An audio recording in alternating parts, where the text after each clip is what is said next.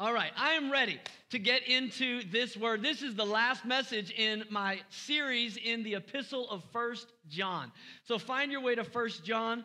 We're in a series right now we've been calling How Can You Be Sure? And I just want to say uh, right off the top here, we're in the last week of the series because I'm out of time, not because I'm out of material. Uh, there's so much more I wanted to say in this series. We spent the last three weeks uh, getting through what was supposed to be the first week of the series. I just finished my first sermon last Sunday. And so I'm going to try to get through another one today, but I, I want to share this word that God has put on my heart out of this epistle. And as I've said in the last few weeks, the reason I feel burdened to do it is because we are living in a time of uncertainty. That's not a doom and gloom statement. I'm just reading the news. I mean, that's just, it's just where we're at. There's a lot of things people are unsure about. And I want you to know you can be sure. Let me say as we get into this that I'm glad to have all of our online audience with us. I keep having to remind myself because so many of you are in church, and I thank God that you are. I have to remind myself that some of you are at home and you're watching me on that camera, and I was not made for TV ministry. I think I probably have more of a face for radio, but thank you, Chase. I'm glad he came to church today, man. He's, But I am glad you're here with us. If you're watching online, hey, help us swing the digital doors even wider open. Hit the share button, and man, it doesn't cost us anything to broadcast. Aren't you glad we're doing TV ministry in 2020? Not, not 1970, man, we didn't have the budget for that, but we can do it for free. And so we're glad you're with us. Let somebody know. We're going to get into the word today in First John. I read a story uh, recently. Maybe you remember this story. It happened in Missouri in 2006, but it, it, it caught it caught national attention. An 11 day old baby, Abigail Woods, was kidnapped from her home. And uh, I mean, reports started coming in when the news went out, tips from Texas, Minnesota, Virginia, Oklahoma. Everyone was trying to help find baby Abby. What had happened was a woman named Shannon Beck gave birth to a full term, stillborn baby. On the same day, she drove 45 miles away to a house that still had a poster in the yard announcing a new birth. And this lady, Shannon, went up to the door, asked if she could use the phone, went in the house, stabbed the mom several times, stole baby Abby, and left. The wounded mother drug herself to the neighbor's house about 300 yards away and made an announcement to her neighbor Someone stole my baby. Well, of course, immediately things went into motion and everyone was trying to help to find baby Abby. When, when the reports went out from the police, they said the baby has a distinguishing mark. It's a unique birthmark on her forehead. Well, here's what happened. A few days later, Shannon Beck called her sister in law, Dorothy, to announce, I've just given birth to a baby girl. Do you want to come see her? So Dorothy goes to Shannon's house and sees the baby, and she rides along with her to a doctor appointment. While Shannon's in with the doctor, Dorothy notices makeup on the baby's head. And so she begins to wipe away the makeup to reveal a unique birthmark. Well, she called her husband right away, and they decided, let's wait till she gets home to confront her. They did confront her, and the story ended well. Baby Abby was reunited with her mother. And really, the thing that saved the little girl's life was that she had a unique birthmark on her forehead. How, how many of you have a birthmark? I'm just curious. I don't want to see it. that would get weird quick, but just anybody? Yeah, I've, I've got one right on my arm here the reason I, I that question is because John, who wrote this epistle, essentially says to us that if you're a Christian, you have a birthmark. There, there are some evidences of your new birth in Christ. And so, what I want to do for the next few moments is I want to show you what are the birthmarks of believers four times, or seven times rather, in, in this epistle, John uses a phrase. The phrase is born of God. In First John, he says seven different times, these are those who are born of God. In other words, when you look at these seven statements, it reveals four birthmarks of believers.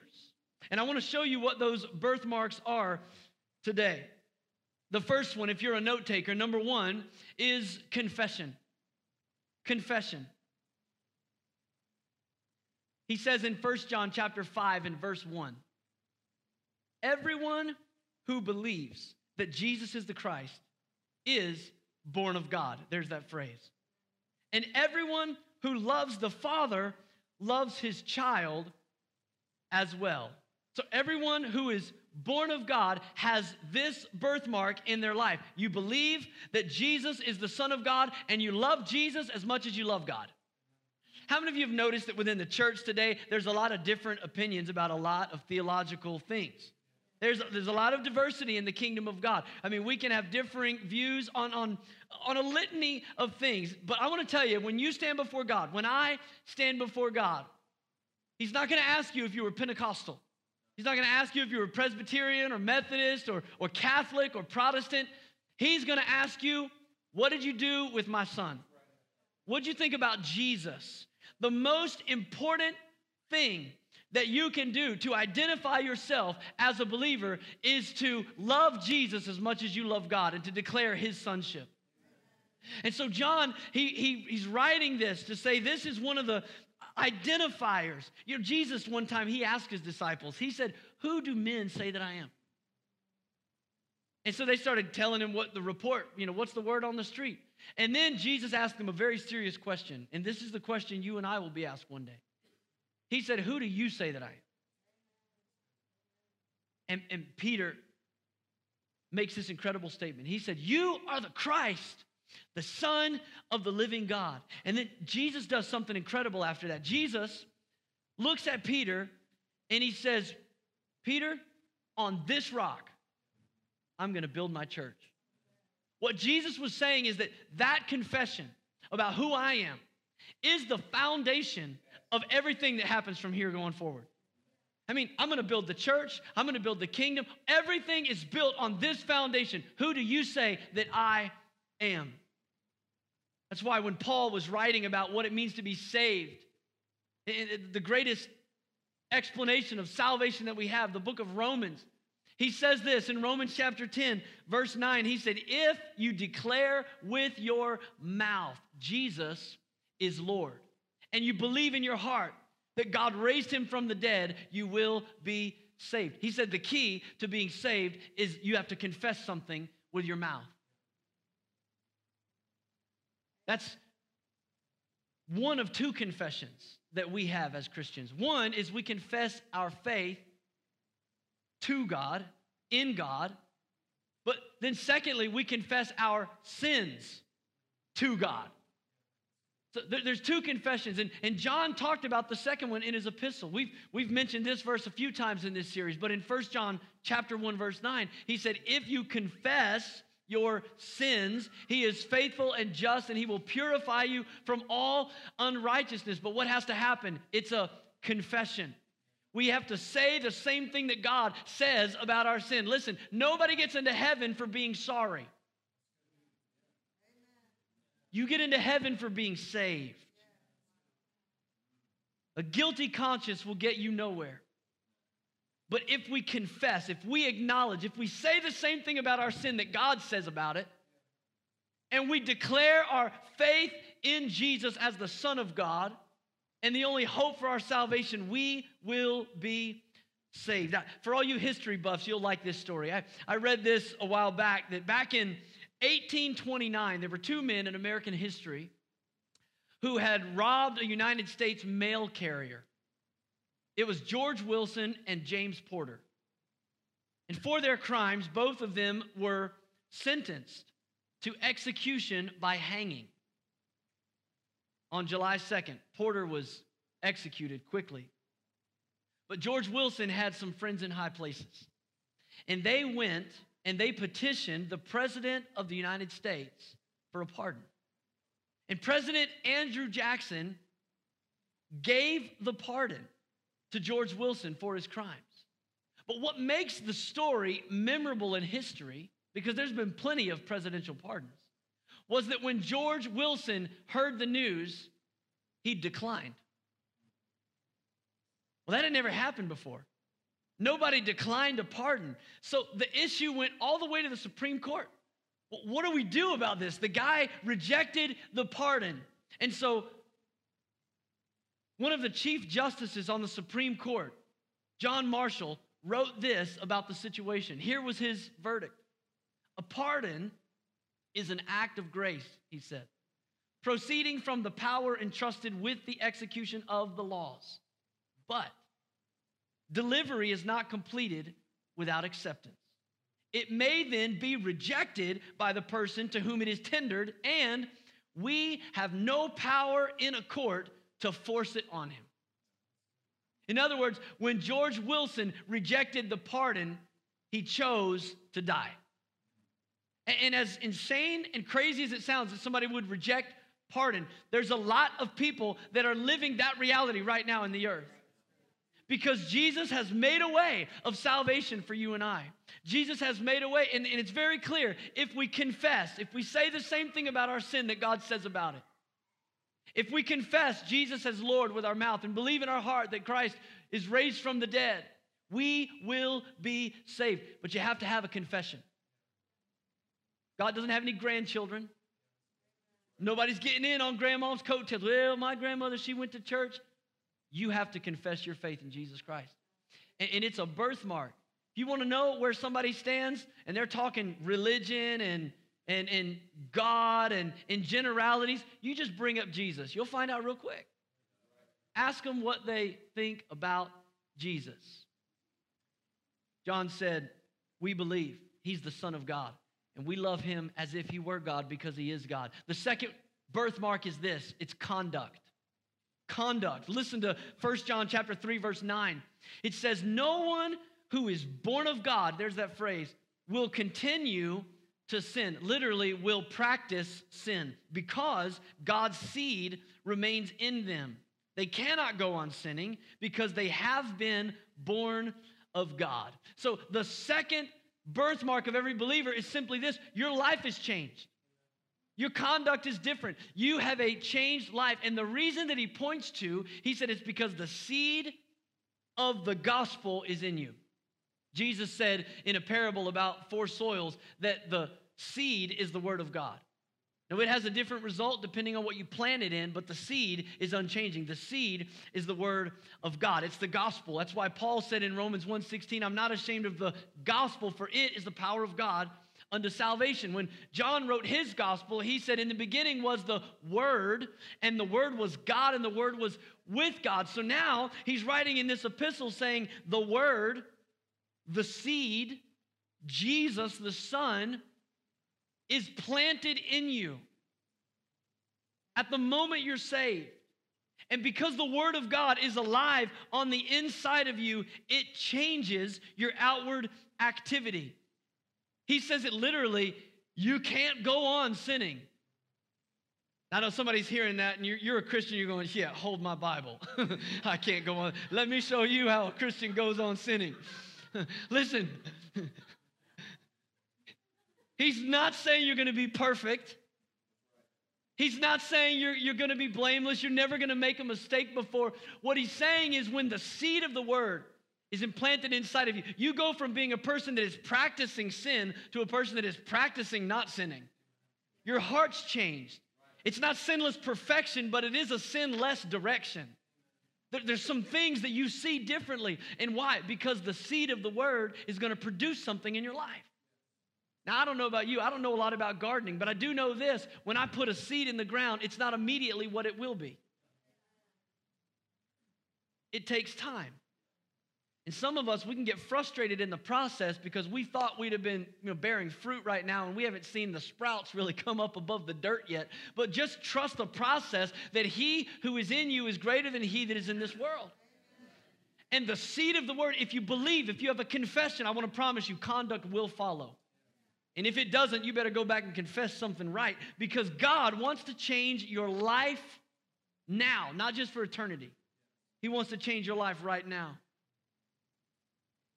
So John is driving home a point, and the point is really, really this the point is intimacy with Christ. He's pushing us to draw near to God. This is what's going to change your life. I was thinking about my family vacation this week. We went to the beach for a few days, and uh, like any good, fair complected guy, I was sitting under an umbrella mostly the whole time, watching my girls play in the ocean. But I told them, stay in front of me. I, I, Dad needs to see you. Stay in front of me. But you know how it goes. You get out in the ocean, and the current starts pushing you farther and farther. And then I go, hey, get back down here.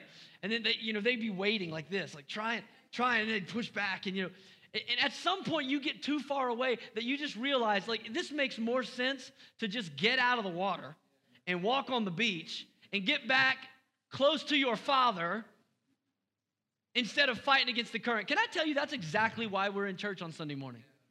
That's why we got that's why we came to the house of God on a Sunday morning. Because all week you've been fighting against the current. You've been going against the great, and you know, it's, you know, I, I need a day. I need one day out of seven to get out of the water. I need to get over here where I can see the footprints, and I need to find my way back to the Father's presence today.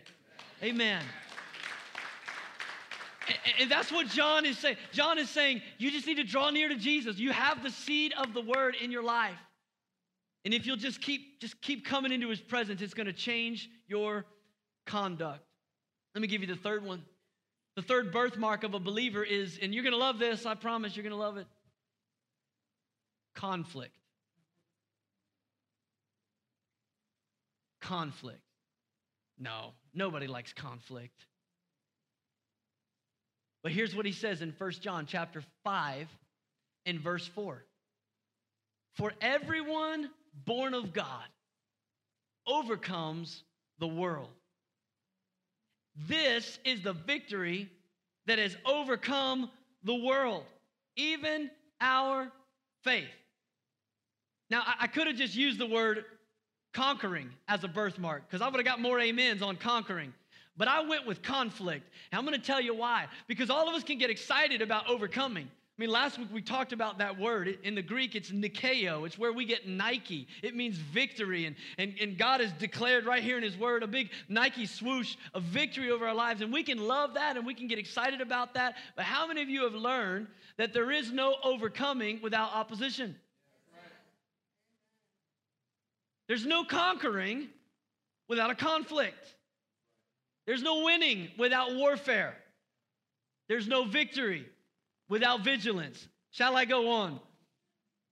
There is a conflict that you and I are in. And, and, the reality is, you don't have to serve God much longer past the time church ends to realize that, wow, being a Christian doesn't mean I don't have conflict. If following God's will meant that you wouldn't have trouble, even Jesus failed. But Jesus didn't fail. Jesus, in fact, promised. He said, In this world, you will have trouble. It's a guarantee, it's part of the process. We're going to have conflict. That's why when Jesus was talking about what it takes to follow him, he said, You got to count the cost. Like, don't, don't just, you know, go into this thing with rose colored glasses on, thinking it's just going to, you know, be, you're just going to just, you know, walk on rose petals and it's going to be you and Jesus in the sweet Bible. No, he said, Count the cost.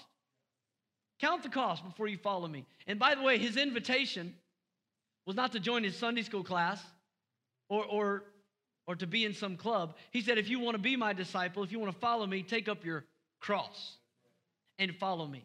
So even the invitation is fraught with conflict. And Jesus said, Follow me. But you got to count the cost. I, I, was thinking this week about our youth ministry. It's, it's called The Current. And one of the reasons is because we want students to know that the Word of God is current. It is the most applicable truth you can seek today. Amen. It's not an irrelevant history book. It speaks to you today, right now, at this moment in your life. But another reason that we talk about the current is because we recognize that the, the culture and the world is pushing us farther and farther away from our Christian moorings. Some of you are old enough to remember what it was actually like to be raised in a God fearing nation. Some of you actually experienced prayer in school. For most of us, that's just a cliche. Oh, we should have prayer in school. No, you used to actually pray in your school. And we recognize that if our students are going to give everything they have to the Lord and fulfill their God given potential, they have to find another stream. There is another current called the Holy Spirit. And there is a river that they can get into that will draw them into the plan and purpose that God has for their life. But it's not going to be without conflict. If you've ever been in this river out here, you know you don't have to swim upstream to be impacted by the current. Just be in it. If you're just in it, you're going to be pushed by the current. So, what John is saying in writing this is it's worth the effort.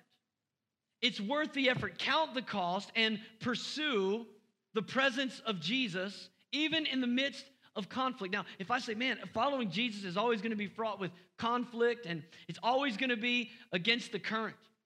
Listen, following Jesus is never mainstream, always upstream. And yet, John says it's worth it. I'm going to tell you why. And, and he begins the letter.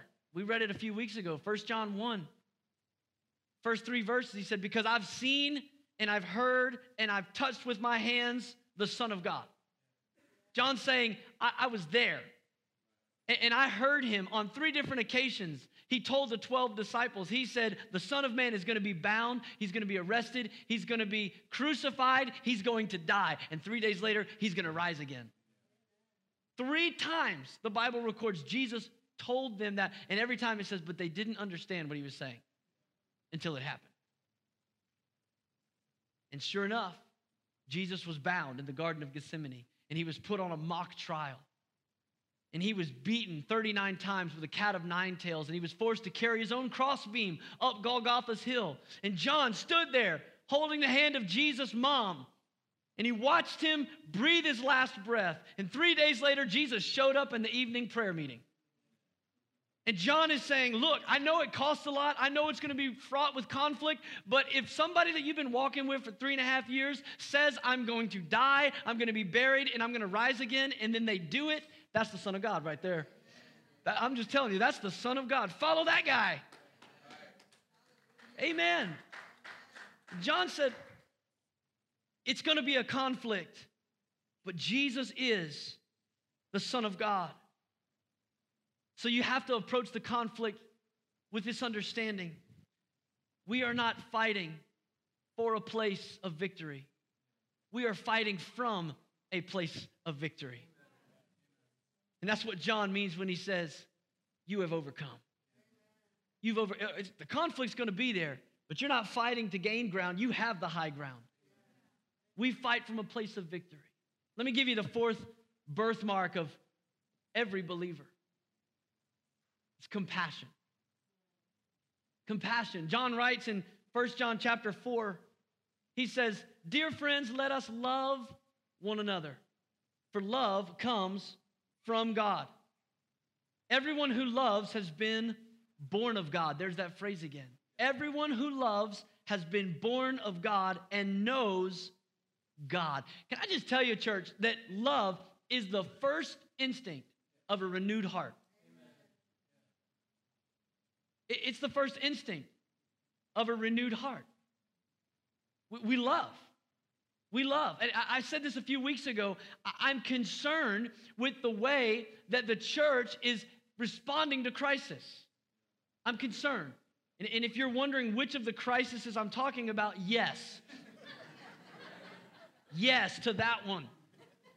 I'm concerned about the way the church is responding to crisis, and this is why. Because the, the birthmark of a believer, the greatest evidence that you are a son or a daughter of God, is your demonstration of love for others.